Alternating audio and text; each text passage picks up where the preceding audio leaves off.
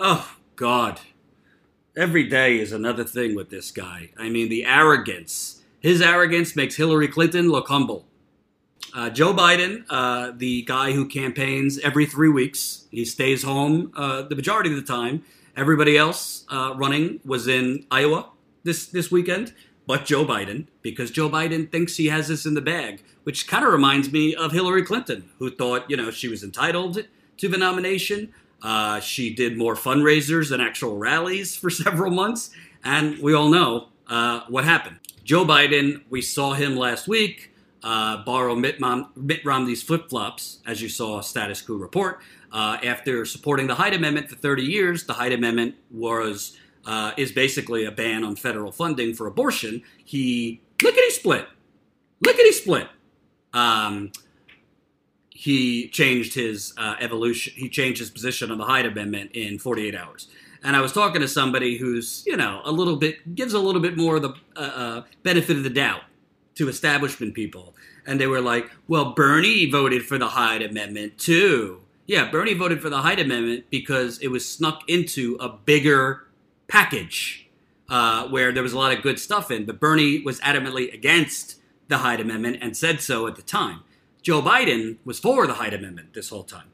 And again, the Hyde Amendment, if you don't know, bans federal funding for abortion. And if you also don't know, this was Joe Biden in the 1970s saying, I don't think that a woman has the sole right to say what should happen to her body. So, I don't know, folks. I mean, some people might say, oh, he evolved. That was in the 1970s. But I don't want somebody as president who at any time thought a woman should not be the sole person deciding what's right for her body.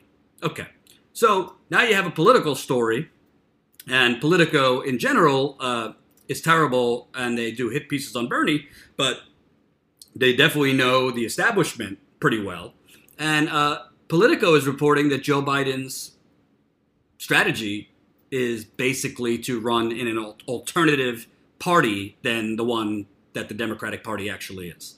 He brags about his ability to get along with Republicans. He's not in Alexandria Ocasio-Cortez's good graces. His campaign has sent mixed messages on climate change and abortion funding.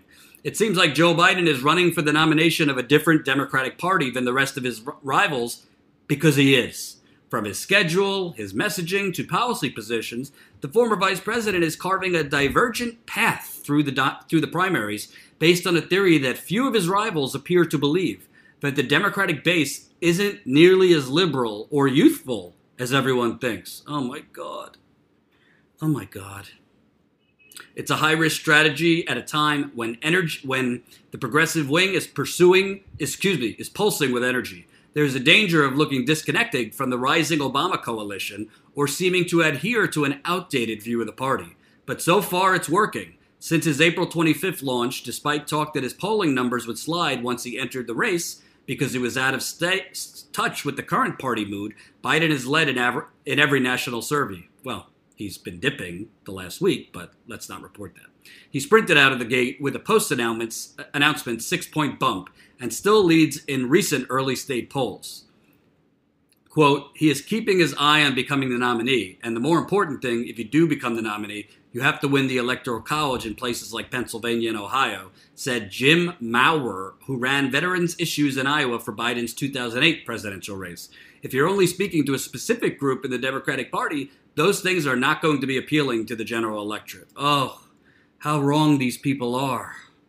How wrong these people are.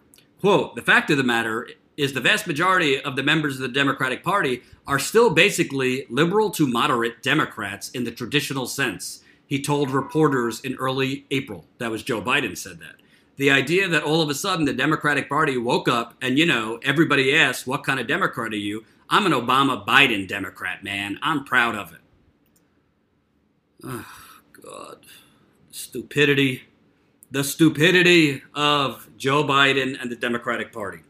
First of all, forget the Democratic Party for a second. Polls show that socialism is outpolling capitalism. Are you with me? Polls are showing that socialism is outpolling capitalism currently. And Joe Biden thinks that the Democratic Party is still moderate? Are you serious? Polls show that Medicare for All is polling at 70%, 80-something percent among the Democratic Party. But Joe Biden is running a campaign and essentially wants you to vote for him under the guise that there is this elusive moderate Democrat, even though there is no such thing anymore as a moderate Democrat. You know what a moderate Democrat is called? A Republican. Centrism is an illusion. It no longer exists. And all you got to do is go through the polls where not only Democrats are further to the left, but Republicans are further to the left. So apparently Joe Biden is running for president, in his mind, in 1996.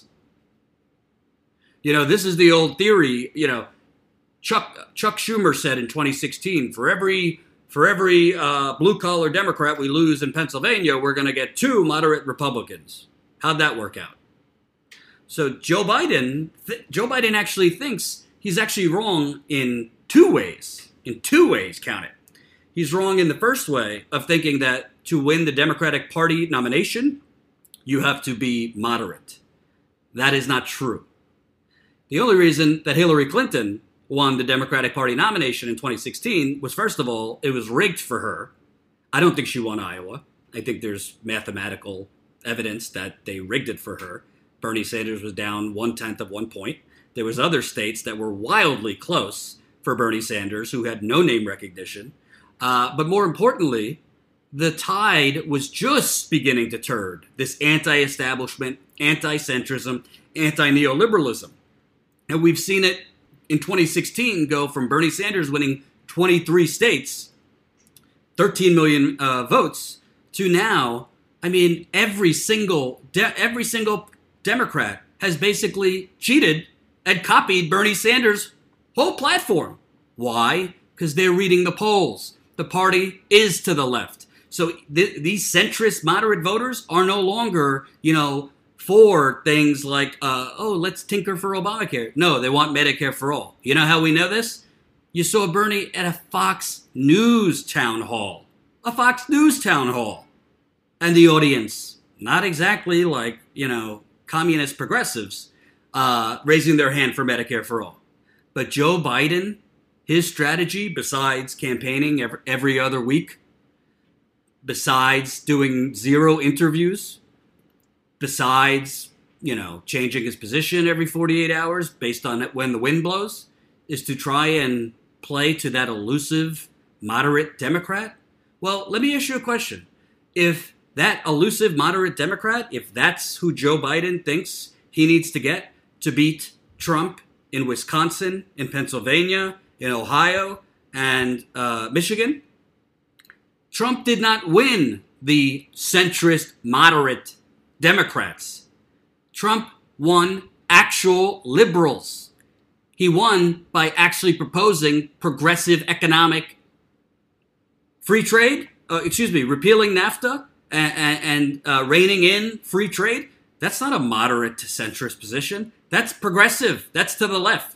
Trump was outlefting most of the Republicans, and those blue-collar workers in the Midwest, they weren't voting for Trump because he was moderate. They were voting for him because he was feeding to them, besides a bunch of BS, he was feeding to them progressive, to-the-left progressivism. So I just don't understand this ridiculous notion of to be electable in those states, because this campaign and this election is going to be decided again in those Rust Belt states. You're playing to non-existent moderates. No, Trump won because he was offering, it was BS, but he was offering progressive populism. He said, no more war. We're going on our own. Progressive. He said, I'm going to repeal NAFTA. I'm bringing back the jobs. We're going to reopen your plants. Progressive. Populist. Yeah, the tax cuts and this and that, but that's people, the people in the Midwest, by the way, 10% who voted for him voted for Barack Obama. 10% of Trump voters voted for Barack Obama. Were those the moderate centrist Democrats they're talking about? The strategy is crazy and it's absurd. And honestly, it's not just Joe Biden, because this is Nancy Pelosi and Chuck Schumer's strategy too. Nancy Pelosi has continually said, hold the center. What center? You're talking about not actual voters. You're talking about hold the center, meaning let's continue to be neoliberal and Republican light so we can keep cashing those checks, baby, from Wall Street, from fossil fuel companies, from big pharma, real estate developers, and all the rest. I mean, you can't make this stuff up. Quote, there's a big disconnect between the media narrative and what the primary electorate looks like and thinks versus the media narrative and the Twitter narrative, said one Biden advisor who declined to speak on the record. Quote, the Democratic primary universe is far less liberal. It's older than you think it is. Oh my God. So basically, you're running Hillary Clinton's campaign. This is Hillary Clinton's campaign that they're running. Like, to the letter of the law. This is Hillary Clinton's campaign. They're playing to some delusional center that no longer exists. And they're not worried about grassroots support. They're playing to big dollar fundraisers instead of small dollar donations. They're barely doing events. I guarantee you this summer, like Hillary Clinton did, Joe Biden will do more fundraisers than events. And one of the reasons that Trump won, besides the $3 billion in free advertising they got, was he did more events than any other candidate. He did way more events than Hillary Clinton, particularly in Wisconsin, Michigan, Ohio, and Pennsylvania. So let me get this straight. Joe Biden is going to run the same campaign as Hillary Clinton. They're not going to play to the progressive base. If he got the nomination, he'll probably pick a centrist as his vice president. So basically Tim Kaine 2.0.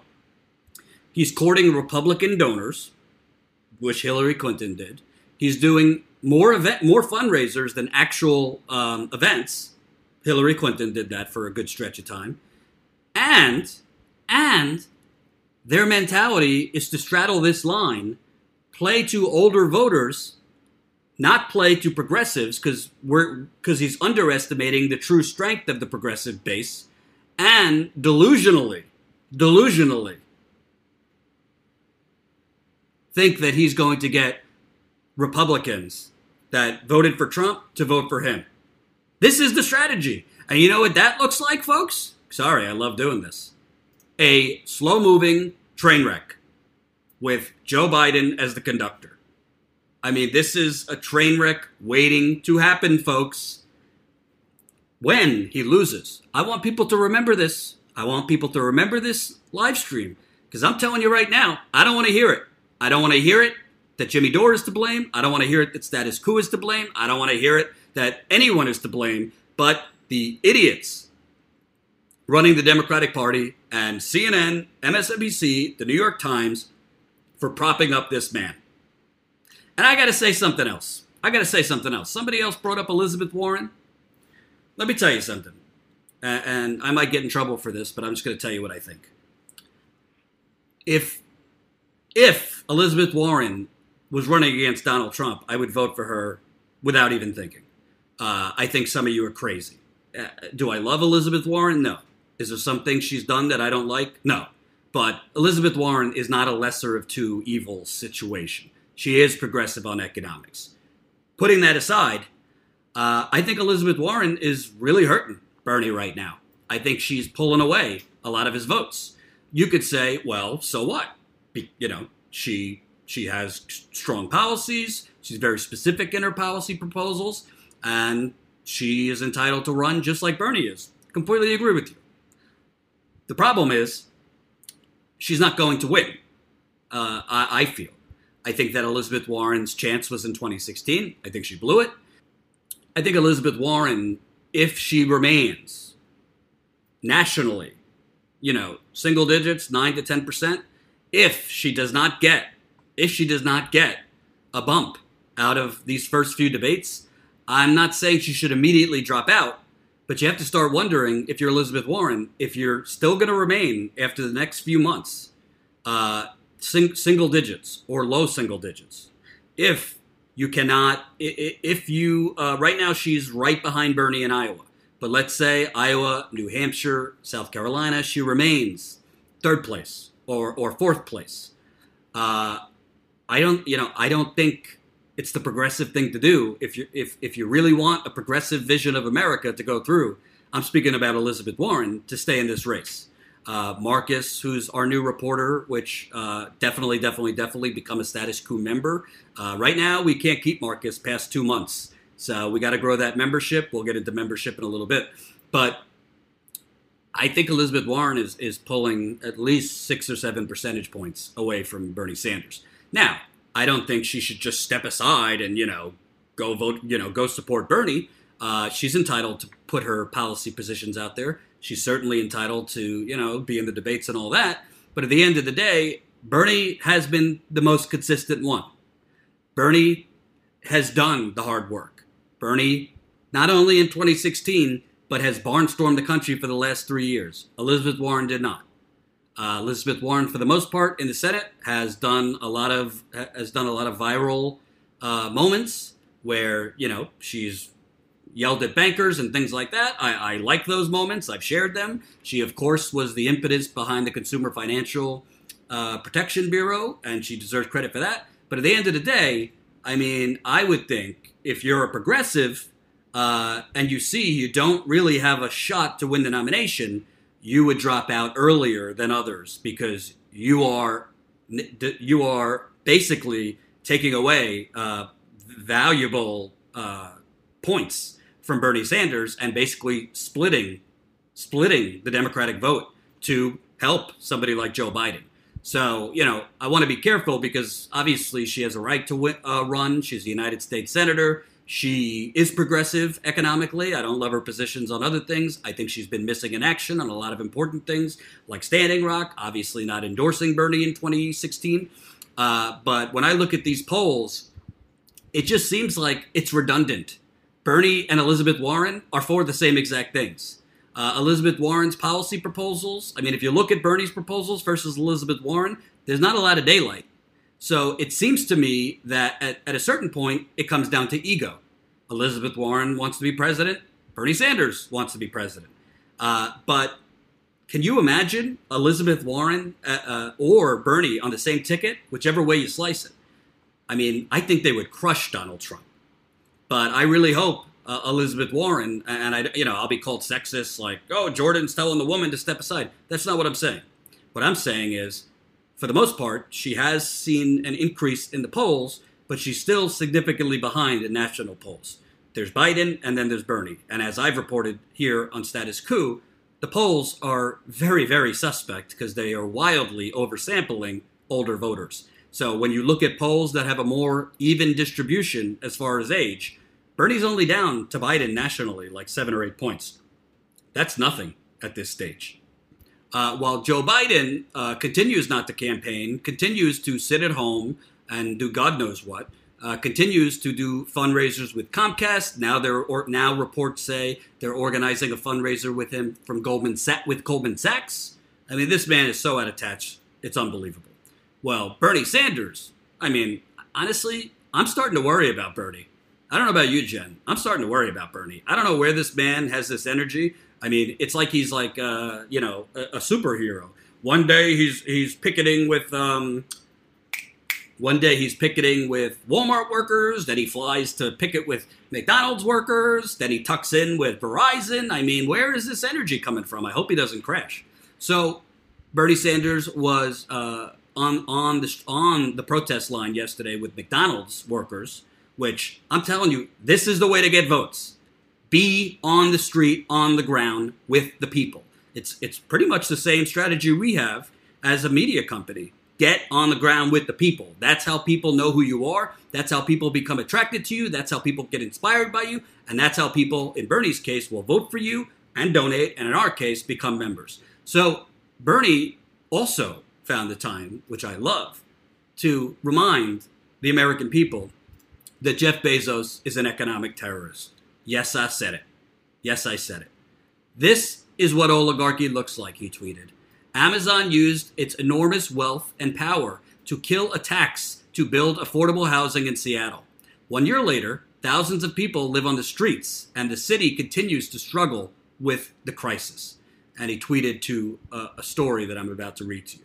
And for those of you Status Coup members, you remember a couple weeks ago, Jen, myself, Ty, we were in Seattle as the only national media on the ground there covering, it's not a crisis, folks. It's an epic catastrophe, what's going on in Seattle. And if you live in San Francisco, you know what I'm talking about. If you live in Portland, you know what I'm talking about. If you live in Los Angeles, you know what I'm talking about. Ty's about to do an interview in LA this week about the exploding homeless situation. 16% increase in homelessness year over year in Los Angeles. He's going to be on the ground doing some interviews there. So Seattle, we got there. I mean, Jeff Bezos and the Amazon balls are in the center of downtown, and everything around is just homeless people. And it's not like, you know, this stereotypical image of like a drunk, you know, sleeping on the streets. It's you and me. Normal people that cannot afford to put a roof over their head in Seattle, living on the streets. I want to read a story to you so you know just the dire straits that the people of Seattle are in. The wine was flowing as a group of Seattle's business elite gathered at Bar Cotto, an Italian restaurant in the city's trendy Capitol Hill neighborhood, where the menu features an expansive selection of salumi and pizzas topped with truffle oil or Calabrian chili. The topic for discussion: how to solve the region's intractable homelessness crisis. The usual ideas came up: donations to charities, tax code tweaks. Then Dilip Wagle started talking. The senior partner at McKinsey & Co. had written a report saying the city needed to double its spending to provide the roughly 14,000 additional homes needed for people who couldn't keep a roof over their heads. Philanthropy wasn't enough, he said, according to attendees of the November function. A lot more money was needed. The exchange underscored an impasse that's persisted in Seattle a year after Amazon and other companies beat back a city effort to raise money for homeless services through a tax on larger employers. So if you don't know what they're talking about, and as we reported on the ground when we were in Seattle a couple weeks ago, thanks to you and your membership got us to Seattle, basically because Amazon and the coding and software engineer jobs and tech jobs that have come in are mostly six-figure salaries. The rent in Seattle over the last 5 years has gone up 70%. Yeah. No, I didn't say like in the last 20 years. 5 years, 70%. So it's not just Amazon. You got Boeing, Microsoft, other Silicon Valley type companies. So because of, you know, I'm not blaming coders. I'm not blaming all tech workers. Amazon workers, they went to college, I guess, or they work hard and they have skills. It's not their fault. But because of these jobs and because the high salary jobs, because Washington State has no actual income tax. So you think of Washington and Seattle as very progressive, but the state is very regressive when it comes to taxes. So basically, native people, like actual natives who are from Seattle and from Washington State, they can't live there anymore. And not everyone, you know, has money to just get up and move. Not everybody has a relationship with their family where they could fall back and go move in with their parents. So you have the street littered with working people who actually still work, living in tent cities. And it's not like those tent cities are spread out from the nice places in Seattle. Those tent cities are immersed right in very nice, gentrified new apartment complexes. You see it right next to it. And frankly, Amazon's economic terrorism, that's what I call it, the city council, led by Kshama Sawant, a socialist champion city council woman in Seattle, passed a head tax. And that head tax was going to charge companies like Amazon $250 a head. And that was going to go towards more affordable housing and alleviating this homelessness catastrophe. $250 a head is like pennies to Amazon, which is a $1 trillion company.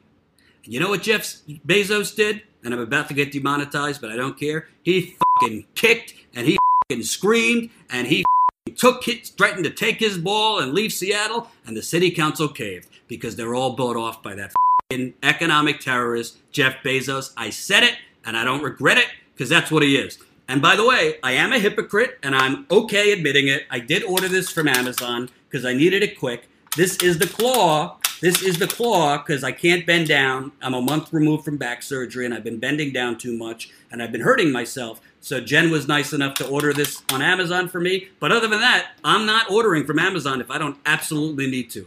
Because let me tell you something. I do not believe that for progress in one area, you know, quicker delivery and making life easier and making life easy for everybody.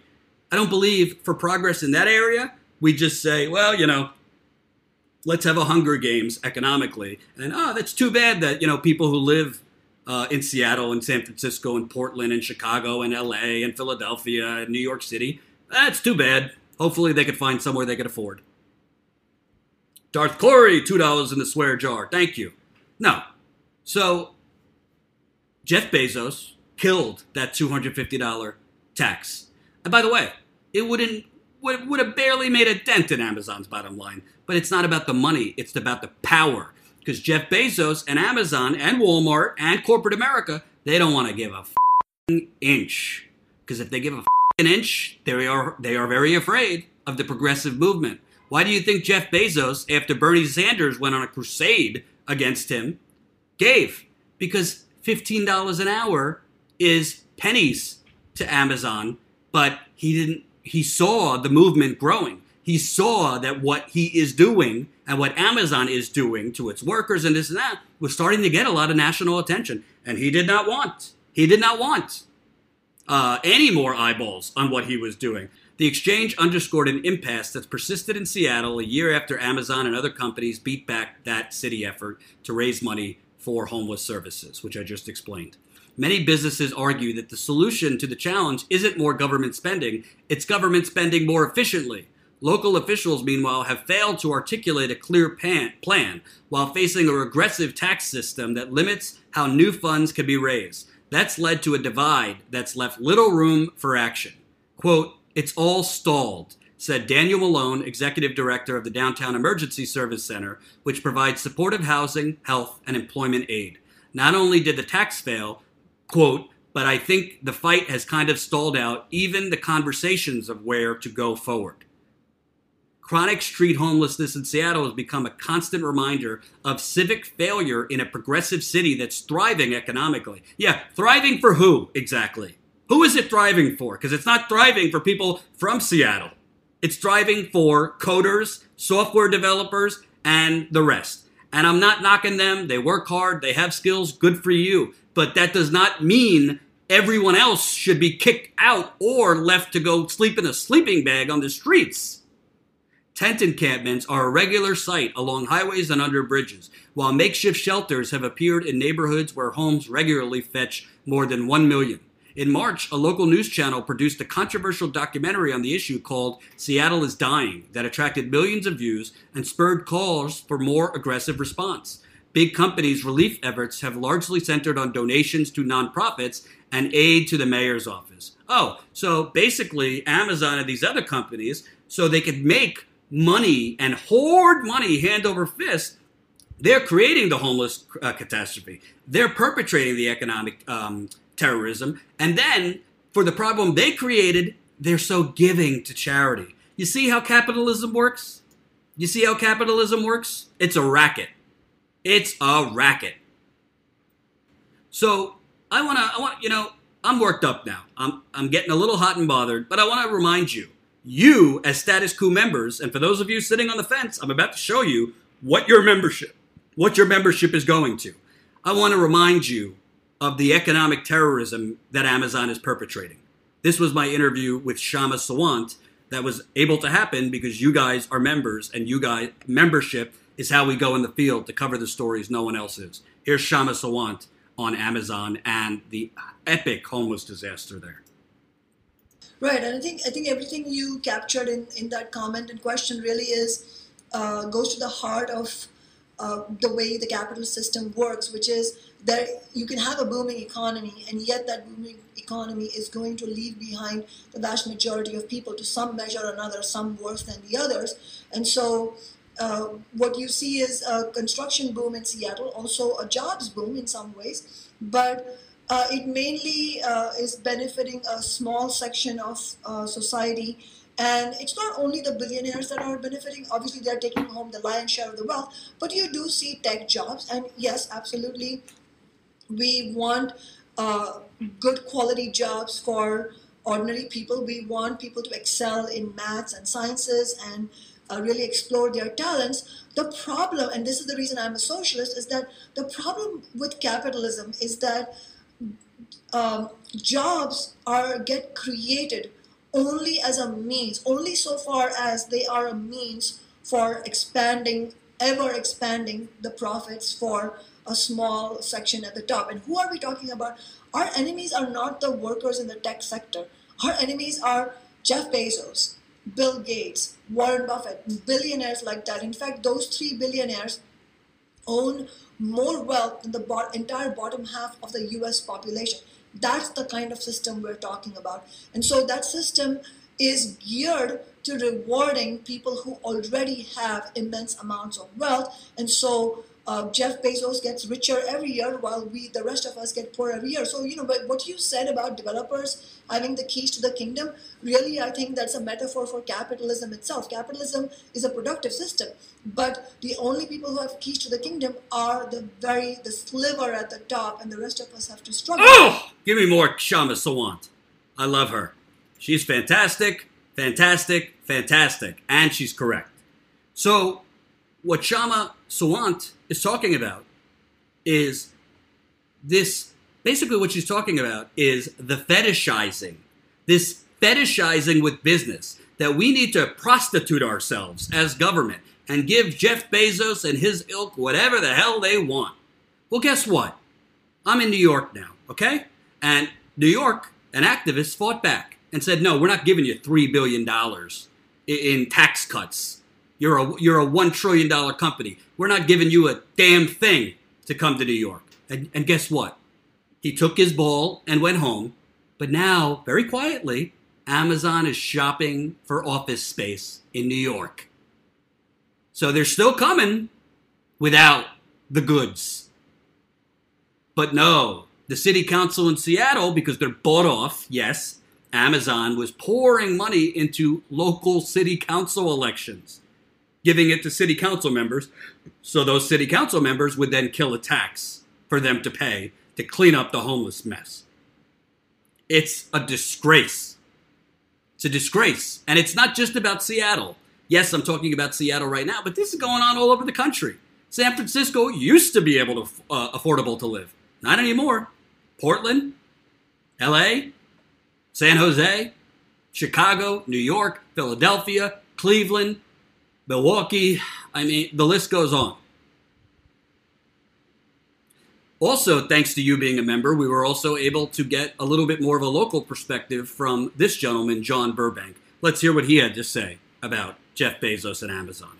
A lot of catering goes on for Amazon because they bring so many jobs, but the kind of jobs they're bringing, like we were talking about before we turned the camera on, is very, high salary and good jobs, so no knock on those people who are experienced and software engineers or what have you, but it's kind of created a bit of a tale of two cities here. Oh yeah, tremendous. This is a new phenomenon. It used to be like 20 years ago, if there was a recession, you'd have an increase in homeless people, and then in a boom, you'd have a decrease in homeless people. But since 2010, the homeless population has probably increased by at least triple-fold, maybe four times. There are now more than 4,000 homeless kids in the Seattle School District. So that's like 8% of all children are homeless in the Seattle School District. So you have this awful phenomena, which is really, I think, an outgrowth of the sort of corporate capitalism that we have, where you have this tremendous increase in income and wealth, and side by side, you have a tremendous increase in homelessness and, and destitution and hopelessness. And, you know, really what the city council was trying, at least last year with this employer tax, like you said, it would have been kind of like to Amazon pennies, really. Yeah. But they fought, you know, with this is a tax on jobs and workers and yada, yada, yada. So even though Amazon is bringing in all these jobs, it's kind of like, it seems like the rationale is, well, that's just the price of doing business. You know, some people are going to be displaced, but look at all the other benefits. Look at the restaurants and the bars and the shopping districts and all that. Well, I think that the problem with American public policy in general is that rather than planning in advance, we're always trying to catch up with the development. And so we have the same situation here where traffic is really awful. We do not have a very good mass transit system. And we have not, the city has failed to really keep up with the demand for livable housing, right? And so as a result, you have a city where if you have money, you're going to do okay, although you're going to end up waiting quite a while for your bus. But if you don't have money, then you're probably going to be pushed out to the suburbs and spending, you know, a couple hours a day, literally, maybe 3 hours a day, literally just commuting back and forth. It's a good part of your life. Or you may stay in the city and find minimal marginal housing, or you may be frankly priced out of your home and you become homeless. And you know what the worst part of this is? You know what the absolute worst part of this is? After Jeff Bezos killed this tax that would have went towards alleviating the homeless process, left Seattle. Amazon is leaving Seattle. They're going to Bellevue, I think it is, which is giving them a sweetheart deal. You know what Amazon is, folks? Ladies, you know what I'm talking about. Amazon is the guy who courted you and wooed you and told you you're not like every other girl. You're so different. And you finally, you know, you whatever, you guys have a nice night together, and then the next morning, you know what the guy says? Oh, I got to go to the gym. And he's out lickety-split. And you never hear from him again. That's what Amazon is. And it's wrong. And honestly, going back to the beginning of this live stream where, you know, Joe Biden is running, let's make America normal again. Well, this is what America is. This is America's normal. People, it's an economic Hunger Games. And if you don't have the money, or if you fall on hard times, or if Jeff Bezos and his ilk come on into town, you better pray. You better pray that your parents will bring you and your kids in, or you have friends that you could stay with. Because if not, it's a tale of two countries. It's disgusting. And Bernie Sanders is right. He is right. This is what oligarchy looks like.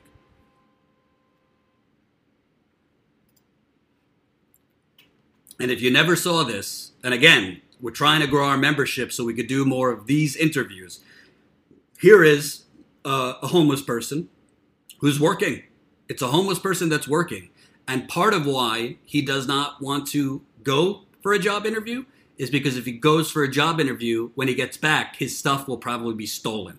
Because this also happens quite a lot in communities with a lot of homelessness.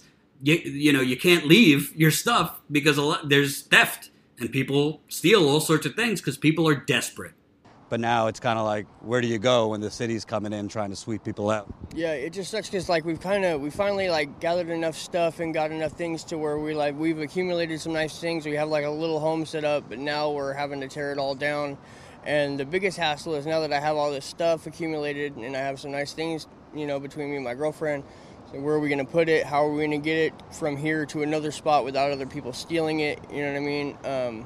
Where are we going to set up? Is the spot that we set up and going to get, you know, are we going to get told to leave in a half hour's notice like we did at Green Lake, or, you know, a week out from now, are they going to come and, you know, sweep us again? and it's just a struggle because we don't know exactly where to go. If we knew where we could go and set up and have some ground rules established, you know what I mean, and some criteria to follow, then, you know, we would, like, set a standard, then we could, you know, set that goal and, you know, try and maintain a little community there. But it's just a struggle because, you know, it's one thing for us to try and police our own stuff, but when we don't have anywhere for sure, you know what I mean, people can say, oh, well, screw you, you know, you don't own this area, you can't tell us how to do, yada, yada, yada. And so it's just a pain. Do you feel like the city of Seattle or the state are trying to actually help folks like you, or just kind of get rid of homeless people? Honestly, I feel like they're just trying to corral us in spots where they don't have to see us, or you know, throw us in jail if they can for whatever reason. You know, I think local law enforcement looks for whatever excuses they can to kind of throw us in jail, you know, and to get us out of the way. And the rest of us, you know, they just kind of corral to different spots, you know, where people don't have to deal with them. Yeah. You know. And, so you've been at a couple other spots too, or this was your first spot in Seattle? This is the second spot I was at. Initially, I was at Green Lake. I was right on the water, and nobody had hassled us. We kept it really clean and everything. There was like zero garbage. It was just my girlfriend, myself, and our smaller tent. But one day they showed up. Everybody was putting bags out in front of our place. They said, you have a half hour to be out of here or we're going to basically sick the cops on you. And there was two squad cars, and the cops were just kind of sitting at bay waiting for us to not move along quick enough, and then they were going to sick the cops on us. And kind of talk to me about your story. You're from like a half hour away from here? Yeah, I'm from Yelm. It's a few hours south of here, and they have like zero resources out in Yelm. But Olympia, the capital, is right near there, and you'd be surprised. I mean, for being the capital of the state, there's way more options out here than there is as opposed to Olympia, you know, as far as resources. But I don't know, what else you want me to say? And it just seems to me like you drive around these communities and it's all like fancy new housing, yet right next to that fancy new housing and nice neighborhoods is like just endless amounts of basically tent cities where people are homeless. Do you think that's in part because of business has come here and Amazon has come here and all that and driven up prices to the point where people can't live? I mean, they got 12 freaking Google buildings down on the waterfront, you know what I mean? And you see a couple of tents pitched out there even, you know? But I don't know, it's nuts because, I mean, you see so much stuff out here, and it's just surprising to me that they don't have something, like they have a couple of little tiny house areas, you know what I mean? I'm surprised they don't have a certain area that, you know what I mean, they couldn't tell us that we could stay in and kind of police ourselves or whatever, you know what I mean? Because there's plenty of room out here, you know? I don't know. And what's your story? Did you just like fall on hard times a couple of years ago, or how'd you get into this situation? I was actually in an apartment, and I was asked to leave because I was arrested on the property, and that's my own fault. You know, I could have made different choices, but I made the ones that I made, and it ended me up being homeless again. And there's just nowhere out in Olympia for us to go besides, you know, shelters where they won't let us be together, you know, in a shelter because we're not married. And so we came out here just because, I mean, there's a lot more of us out here that are doing the same thing, and it's cool to get a group of people with the same, you know, the same things going on, and with, you know, they respect the same things and want the same things for each other, you know. So like, wherever we move, we're just going to keep basically my buddies, my girlfriend, and I in a tight little group, and so that we don't have to worry about people, you know, being little bedwetters and leaving all kinds of garbage and needles and stuff out, and, you know, watch our own stuff. And a lot of the problem, I guess, was that the crime rate went up since we've been out here, which is probably true, you know. But yeah, so I'm just hoping that if it's just our own little group and we're not out car prowling and stealing shit and, you know, looking like a bunch of junkies leaving crap all over the place, that hopefully that'll let us stay put wherever I find us, you know, to go next. That's America. That's America. And that's your booming economy. Booming for who is the question.